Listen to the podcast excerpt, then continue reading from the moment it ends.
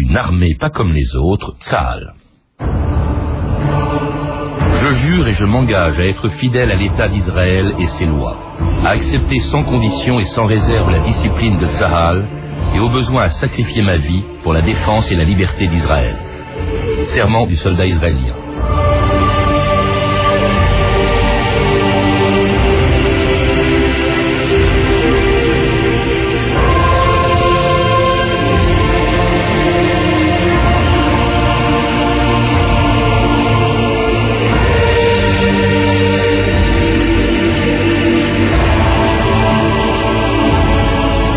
D'histoire.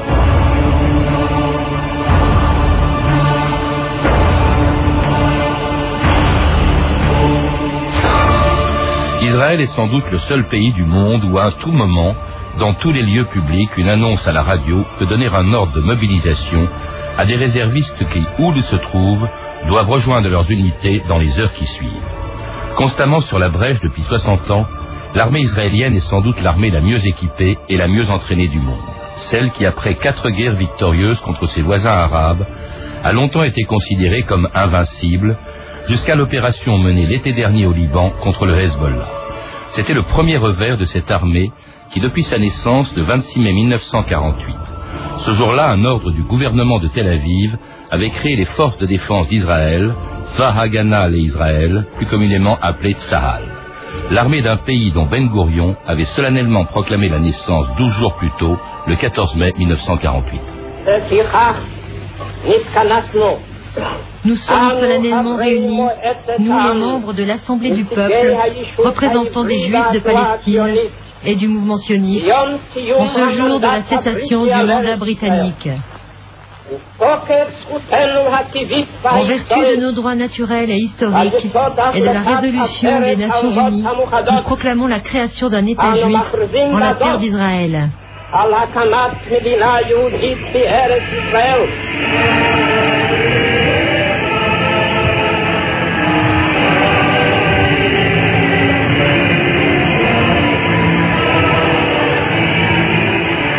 Pierre Azou, bonjour. Bonjour. C'était le 14 mai 1948, la naissance de l'État d'Israël proclamé, on vient de l'entendre, à Tel Aviv par son premier Premier ministre, David Ben Gurion, le, même qui, 12 jours plus tard, crée justement l'armée israélienne, Tsahal, à laquelle vous venez de consacrer un livre très objectif qui a été publié chez Perrin, livre dans lequel vous rappelez d'abord que l'histoire de Tsahal a cette particularité, c'est qu'on ne peut pas la comprendre, la comprendre pardon, sans remonter très loin dans le passé, c'est-à-dire au fond à l'Antiquité. C'est une des singularités de Tsahal, au fond, que cette référence constante aux origines bibliques d'Israël et de son armée. Tout à fait. D'ailleurs, euh, comme on peut le voir, les, premiers, les premières offensives israéliennes euh, lancées euh, par exemple pendant la guerre d'indépendance, donc ont eu toutes pris pour euh, nom de code des victoires bibliques ou du moins des événements bibliques majeurs. Euh, ce qui est certain aussi, c'est que pour les premiers stratèges israéliens, c'est-à-dire des années 30, euh, 40, fin des années 40, le, le, le, le fait de s'imprégner en fait de, des événements militaires et donc de, de l'histoire militaire juive antique, en quelque sorte biblique, leur a permis de remonter aux bases de la stratégie juive, notamment la recherche permanente de la surprise, de mettre en place un système de réserve, car les premiers juifs, à l'époque du temps du roi David que du roi Salomon, puis, euh, puis par la suite avaient créé un système de réserve très performant. Et enfin, de, créer, ou du moins de, de revenir et de mettre en place une véritable stratégie d'insurrection contre l'occupant. Donc dans les années 40, l'occupant britannique, et par référence euh, à la période biblique où il s'agissait mm. de l'occupant grec puis de l'occupant romain. J'ai appris même par exemple que le char Merkava, Merkava, en fait c'est une référence au char utilisé euh, dans euh, l'armée, au char de fer de l'armée de Salomon. Il y a aussi les missiles Jéricho, toutes ces références au, passé lointain. Et puis alors que l'on voit aussi dans un passé récent parce que avant de Sahal et portant un autre nom, il y avait, vous venez de l'évoquer, il y avait des forces armées israéliennes. Il y avait par exemple la Haganah tout à fait. Il y avait donc la Haganah qui était en fait la milice d'autodéfense euh, classique juive, qui était également complétée du Palma, qui était en, qui était en quelque sorte le groupement des troupes de choc de cette Haganah, et à côté de l'Haganah, des petits groupes indépendants, notamment euh, l'Irgun et le groupe Stern, beaucoup plus marqués politiquement, chargés des coups de main ou des, ou des, des attentats donc contre l'occupant ou contre les, les, communautés arabes. Oui, parce que par exemple l'Irgun est responsable d'un attentat grave hein, qui a profondément marqué les Palestiniens en, en 1948. C'était effectivement le massacre de 110 Palestiniens euh, dans la ville de, de Der Yassin. Alors euh, toute cette, armée, en fait cette armée de Sahel, c'est le regroupement de l'ensemble de ces forces euh, qui existaient avant 1948. Euh, une armée qui est aussitôt confrontée, d'ailleurs, elle est fondée en mai 1948, elle est aussitôt confrontée à ce qu'on appelle la guerre d'indépendance. En fait, l'indépendance d'Israël est déjà proclamée, mais la guerre d'indépendance est une guerre au cours de laquelle s'élabore une stratégie, vous venez un peu aussi de l'évoquer, mais une stratégie qui va rester pratiquement la même, hein, c'est la rapidité, la mobilité, la surprise, euh, Pierre Razou. Tout à fait. Donc en fait, euh, euh, faisant le bilan en fait de leur situation matérielle et de leur situation géographique, les, les israéliens de l'époque, Ben Gurion en tête, donc planifie ou du moins impose une véritable stratégie d'offensive préventive pour les troupes israéliennes, de mobilité permanente pour refuser et pour éviter de se faire fixer et déborder sur un, point, et également de supériorité aérienne. Et en portant la guerre chez l'adversaire euh, à cause de l'étroitesse justement d'Israël. C'est ce qui va se passer justement au cours de l'opération Kadesh lancée contre les Égyptiens en octobre 1956 et justifiée à l'époque par le ministre israélien des Affaires étrangères, Abba Eban. Mr. President, on Monday, October the 29th, the Israel Defense le lundi 29 octobre, les forces israéliennes de défense ont pris des mesures de sécurité dans la péninsule du Sinaï, conformément au droit d'Israël à l'autodéfense. Ces opérations ont pour objet d'anéantir la base militaire à partir de laquelle les unités armées égyptiennes, sous le commandement du colonel Nasser, envahissent le territoire d'Israël en commettant des crimes, des actes de sabotage et en créant une insécurité permanente. Vous entendez probablement le bruit sourd des bombes qui sont en train de tomber sur Heliopolis. Il est exactement 22 heures du 31 octobre 1956. En ce moment, les bombes incendiaires qui ont précédé le lancement des bombes à haut potentiel teintent le ciel du rouge des incendies. Au même moment où, depuis le balcon de ma chambre d'hôtel, j'enregistrais les éléments sonores que vous avez entendus, les premières victimes civiles payaient leur tribut de sang sur le sol d'Égypte. Et c'était le début de la deuxième guerre israélo-arabe en 1956 qui sera le prétexte à une opération franco-anglaise sur Suède dont nous parlerons dans quelques jours puisque ce sera le 50e anniversaire. On va pas entrer dans le détail de cette opération euh, commencée par les Israéliens, poursuivie par les Français et les Anglais qui ont dû se retirer du canal de Suez à la demande des euh, Soviétiques et même des, des, Américains. Mais ce qui est intéressant, ce qui est important, ce que vous montrez, Pierre Razou, dans votre livre, c'est qu'à l'époque, les avions israéliens, le matériel israélien, et il le sera encore plus dans les années qui suivent, était français. Le seul allié, le principal en tout cas allié d'Israël à ce moment-là, c'est la France. Tout à fait. Dès, 1952-1954, euh, Israël et la France nouent une véritable alliance stratégique et le gouvernement français donc s'engage à défendre euh, Israël et à, et à fournir donc du matériel militaire en quantité très importante aux Israéliens pour des tas de raisons, notamment euh, en termes de, d'alliance de, revers face à l'Égypte de Nasser, mais aussi pour un petit peu en guise de dédommagement de, des, des, massacres et des commis pendant la deuxième guerre mondiale, ainsi donc du, du, problème de la Shoah pour les pour les Israéliens. Et donc nous une véritable alliance qui se concrétisera notamment pendant la guerre de 56 par l'envoi de deux escadrons de chasse d'avions français avec des pilotes français en Israël, dans le plus grand secret. Oui, on ne l'a su que 50 ou 40 ans plus tard. On ne l'a su que 40 ans plus tard pour défendre en fait littéralement l'espace aérien israélien et permettre à, l'aviation israélienne de mener ses propres combats. En tout cas, pour Tsahal, c'est vraiment un test, cette guerre de 56, cette guerre contre, contre l'Égypte, et qui a permis de vérifier une organisation très particulière. Tsahal, c'est vraiment une armée qui n'est pas organisée comme les autres. D'abord, la rapidité de sa mobilisation, de la mobilisation de ses réservistes, Pierre Razou. Tout à fait, puisqu'en fait, la particularité de l'armée israélienne, c'est d'être fondée à la fois sur un petit noyau de forces permanentes qui représente à peu près 10% de son effectif total et qui sont alimentés à la fois par les, par les volontaires, enfin par les militaires professionnels et par les conscrits, donc conscrits qui effectuent à l'époque un service militaire de trois ans, aussi bien hommes que femmes, même si les femmes ne seront jamais engagées au combat et n'ont pas accès aux unités combattantes.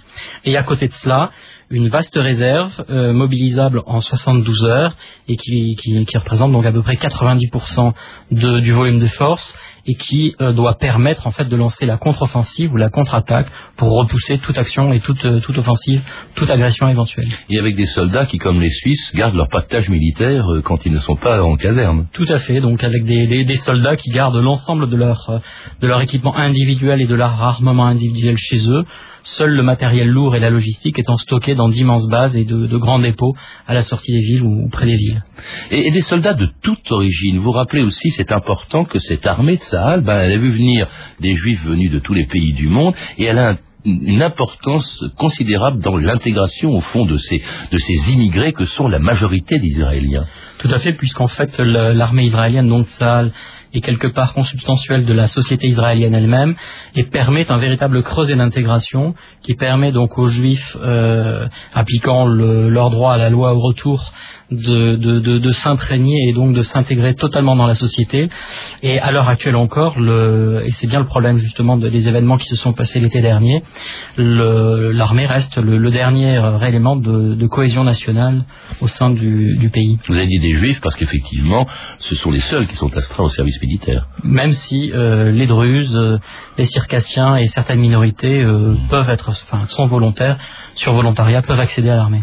Et une armée beaucoup plus disciplinée qu'on le croit crois que c'est Isaac Singer qui disait le yiddish est la seule langue du monde dans laquelle on ne donne pas d'ordre. Eh bien, en réalité, c'est une armée très disciplinée et aussi qui suit ses chefs. Je dis bien qui suit parce que vous le montrez aussi, ce sont des officiers qui prennent des risques, qui sont toujours en avant dans les offensives. Tout à fait. Donc le, le, principe même en fait de, de l'armée israélienne, enfin les deux des principes euh, majeurs sont que les officiers ou les sous-officiers, enfin l'encadrement est systématiquement à la tête de ces troupes et monte à l'assaut en, en, tête de ces positions, ce qui engendrera dans les différentes guerres un taux de perte très très important parmi les officiers. Et le second principe, c'est que on n'abandonne jamais euh, ni les blessés euh, ni les dépouilles des morts sur le territoire adverse et donc tout doit être mis en cause, en place pour aller les rechercher. Et dans une armée qui en 1967 allait remporter le plus grand de ses succès avec la guerre des six jours et la prise de la partie arabe de Jérusalem où entrait le parachutiste, les parachutistes du colonel Mordecai Gour en juin 1967.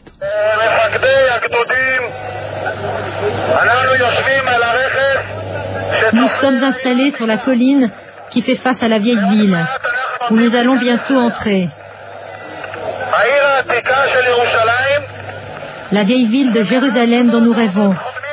Nous serons les premiers à y pénétrer.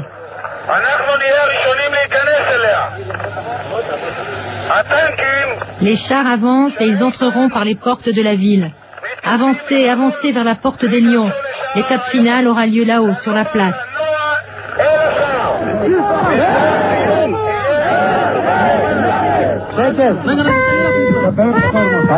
C'est exactement au pied du mur des lamentations, qui marque le lieu où s'est dressé le temple de Salomon, qu'en fin de matinée, le rabbin Goren, aumônier général des forces armées, a soufflé sur le chauffard la corne de bélier dont le son aigu se fait entendre dans les synagogues lors des plus importantes solennités.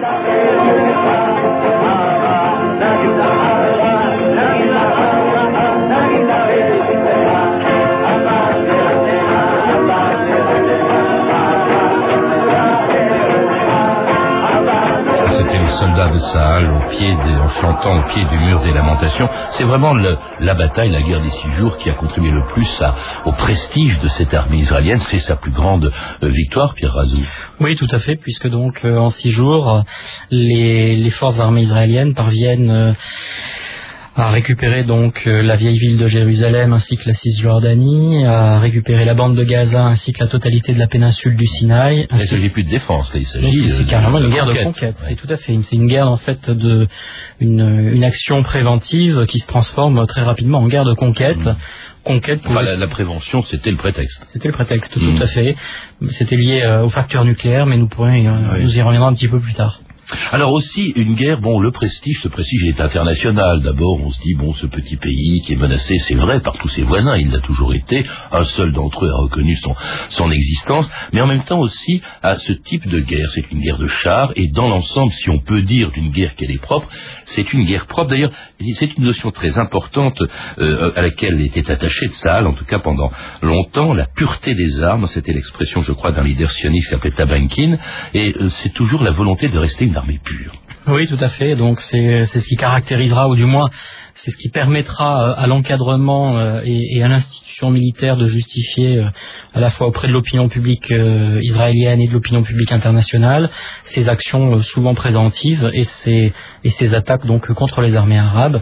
Il n'empêche que donc la, la, réalité est très différente et que sur le terrain, de nombreux cas d'exaction dans chacun des camps ont toujours été, ont, existé et ont été pointés du doigt, notamment parce que ce que l'on appelle les nouveaux historiens en Israël à l'heure actuelle et, une armée aussi qui a de nouveaux alliés. Alors c'est ce que l'on croit communément, c'est l'Amérique, la France ayant dénoncé ces offensives israéliennes de 67, euh, l'Amérique arrive. Vous, votre livre révèle une chose, Pierre Razou, c'est qu'en fait l'alliance avec les États-Unis était antérieure à la guerre des six jours. Oui, tout à fait. C'est l'une des, images d'Épinal, si l'on peut dire, euh, ou une part du mythe du fait que la, guerre des six jours aurait été le déclencheur qui aurait contraint les Israéliens en fait à changer d'alliance à, donc non plus à se tourner vers les Français, mais euh, à se tourner désormais vers les Américains. Or, en fait, cette alliance stratégique euh, arrive euh, bien, bien, bien avant la guerre des Six Jours, puisque dès 1963, en fait, dès la fin de 1962 et la fin de la guerre d'Algérie, le, général de Gaulle fait clairement comprendre à, ses homologues israéliens et notamment au Premier ministre Ben Gourion que l'alliance stratégique française a vécu, même si euh, la France euh, clairement se portera toujours à côté des Israéliens en cas d'agression contre le territoire israélien pour les défendre, mais que euh, la grande alliance stratégique, notamment celle qui a permis la fondation de la coopération nucléaire, etc., a vécu.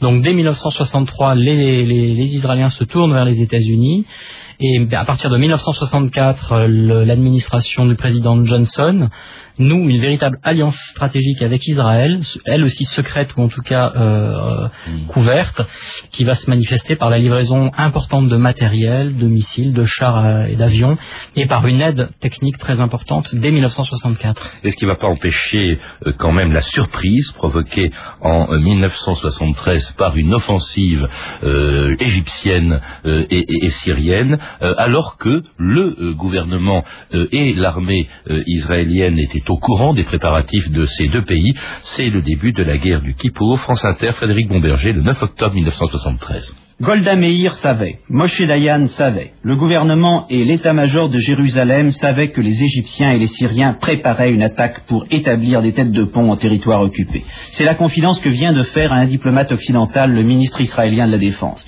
L'état-major égyptien fait savoir que ses armées occupent El Kantara, Philippe Rochaud de Beyrouth. Damas se contente de donner des informations sur les combats qui se déroulent sur le front sud et de rappeler que 35 avions israéliens ont été abattus pendant la journée. Et puis, Radio Damas a relancé tout à l'heure de nouveaux appels aux armées israéliennes. Aux soldats israéliens, tu es aujourd'hui sous les armes, ta femme aussi pourrait l'être aujourd'hui ou demain, ainsi que ton fils ou ton frère. Il en est de même pour celui qui porte les armes depuis 25 ans et qui le fera peut-être jusqu'à la fin de ses jours.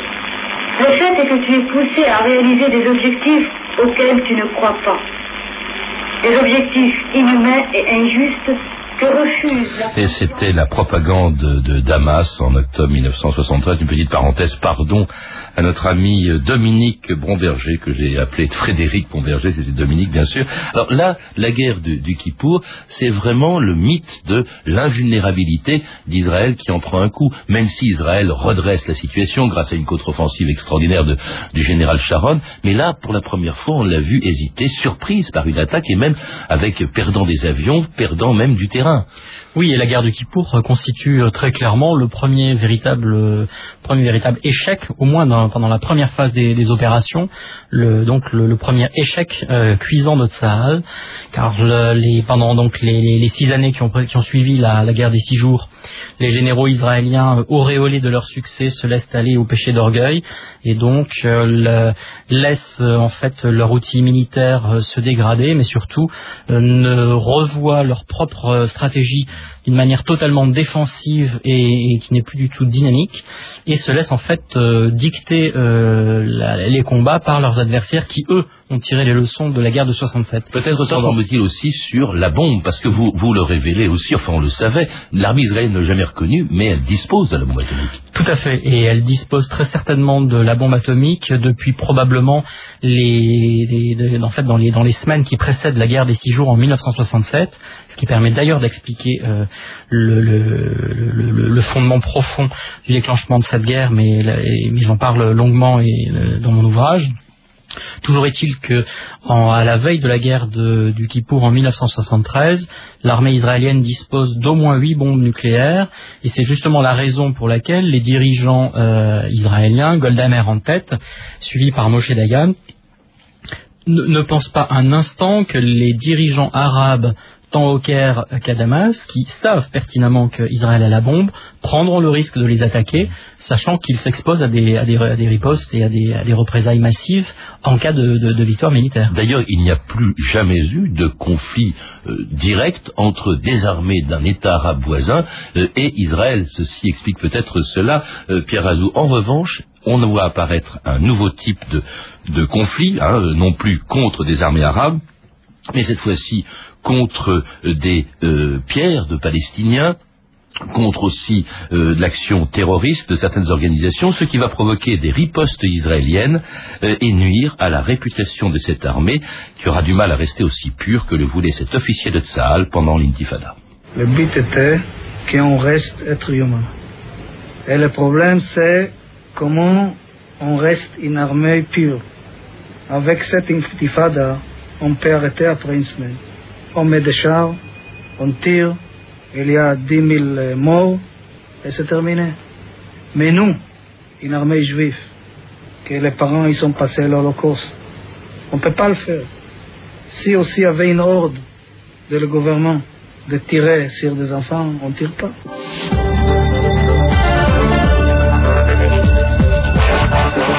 Bonsoir. Cinq jours de violence en Israël et dans les territoires palestiniens. Les hélicoptères israéliens ont tiré sur la ville de Gaza. France Inter. Les images que l'on voit, les gens, les blessés, les sirènes d'alarme, les sirènes des ambulances, le cri des mamans dont les enfants ont été tués, ont été blessés, vous déchire le cœur. Nous ne pouvons rien faire, nous sommes devant un arsenal militaire. Nous sommes devant des blindés, des missiles, des mitraillettes. Nous, nous avons des pierres seulement. Le témoignage de cette Palestinienne, Pierre Razou, il cadre pas du tout avec ce que disait cet officier, encore très attaché à l'idée de guerre propre.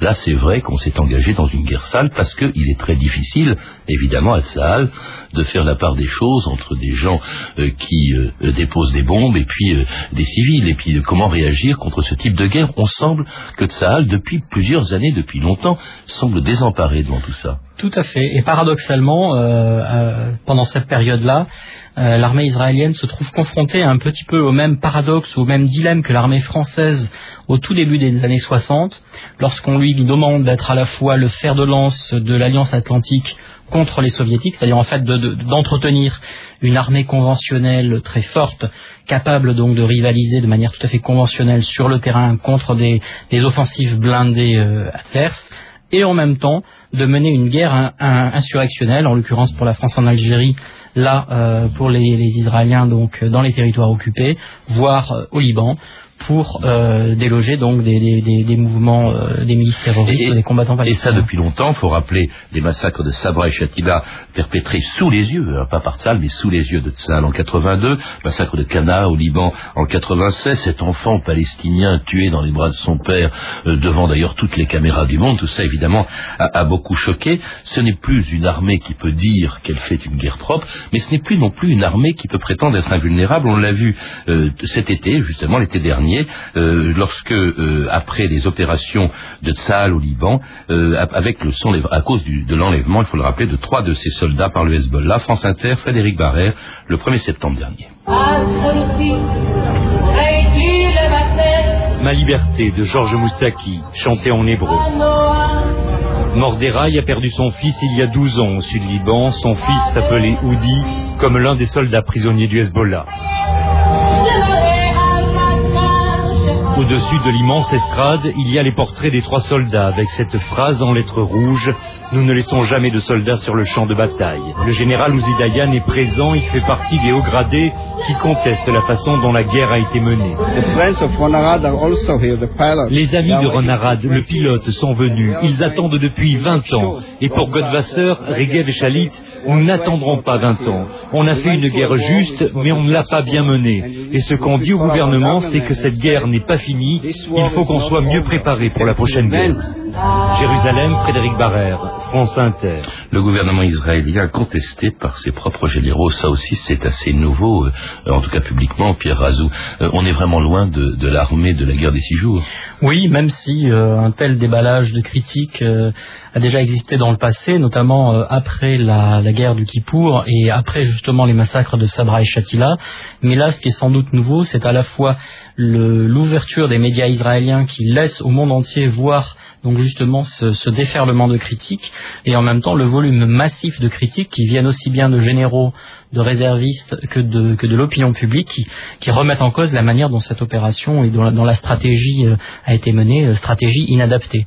On a entendu ce, général dire à la fin de son intervention nous serons mieux préparés pour la prochaine guerre, comme si la paix euh, était absolument euh, impossible. Euh, Abba d'ailleurs disait dans les années 60, je crois que la paix n'était qu'une période plus ou moins longue entre deux guerres, comme si on pouvait pas faire autre chose, comme si on pouvait pas imaginer la paix, autrement dit, comme si Tsahal allait rester sur la brèche comme ça pendant des années, et, peut-elle le rester d'ailleurs sans un jour subir, cette fois-ci non pas un revers, mais une défaite?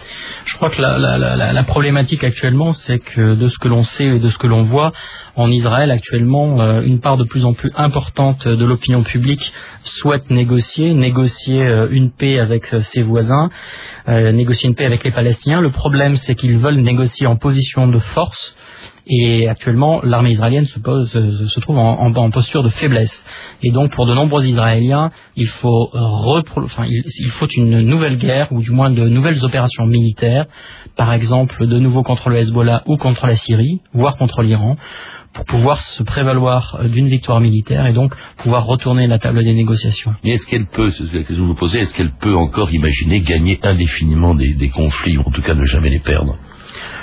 Je pense que c'est comme une équipe de, football. On ne gagne jamais euh, tous les matchs, etc. Mais je pense qu'elle a les moyens, en tout cas euh, matériels, de, continuer à s'imposer face aux armées conventionnelles. Merci Pierre Azou. Pour en savoir plus, je recommande la lecture de votre livre, Sahal, nouvelle histoire de l'armée israélienne, récemment publié aux éditions Perrin, écrit encore, je le répète, avec beaucoup d'objectivité, ce qui est difficile avec des sujets comme cela. À lire également Géopolitique du sionisme, stratégie d'Israël de Frédéric Ancel, qui vient de paraître chez Armand Collin, et La guerre ratée d'Israël contre le Hezbollah de Renaud Girard, publié également chez Perrin. Vous avez pu entendre un extrait du documentaire Tsahal de Claude Lanzmann, édité en VHS chez René Château Vidéo. Je signale aussi la diffusion ce soir sur France 2 à 23h du documentaire de Charles Anderlin, Les années de sang sur le conflit, israélo-palestinien. Toutes ces références sont disponibles par téléphone au 32 30, 34 centimes la minute ou sur franceinter.com. C'était 2000 ans d'histoire. Merci à Michel Béziquian, Olivier Riotor, Emmanuel Fournier, Claire Destacan, Léna Le Bourdonnec et Caroline Chaussé, à notre réalisatrice Anne Comilac.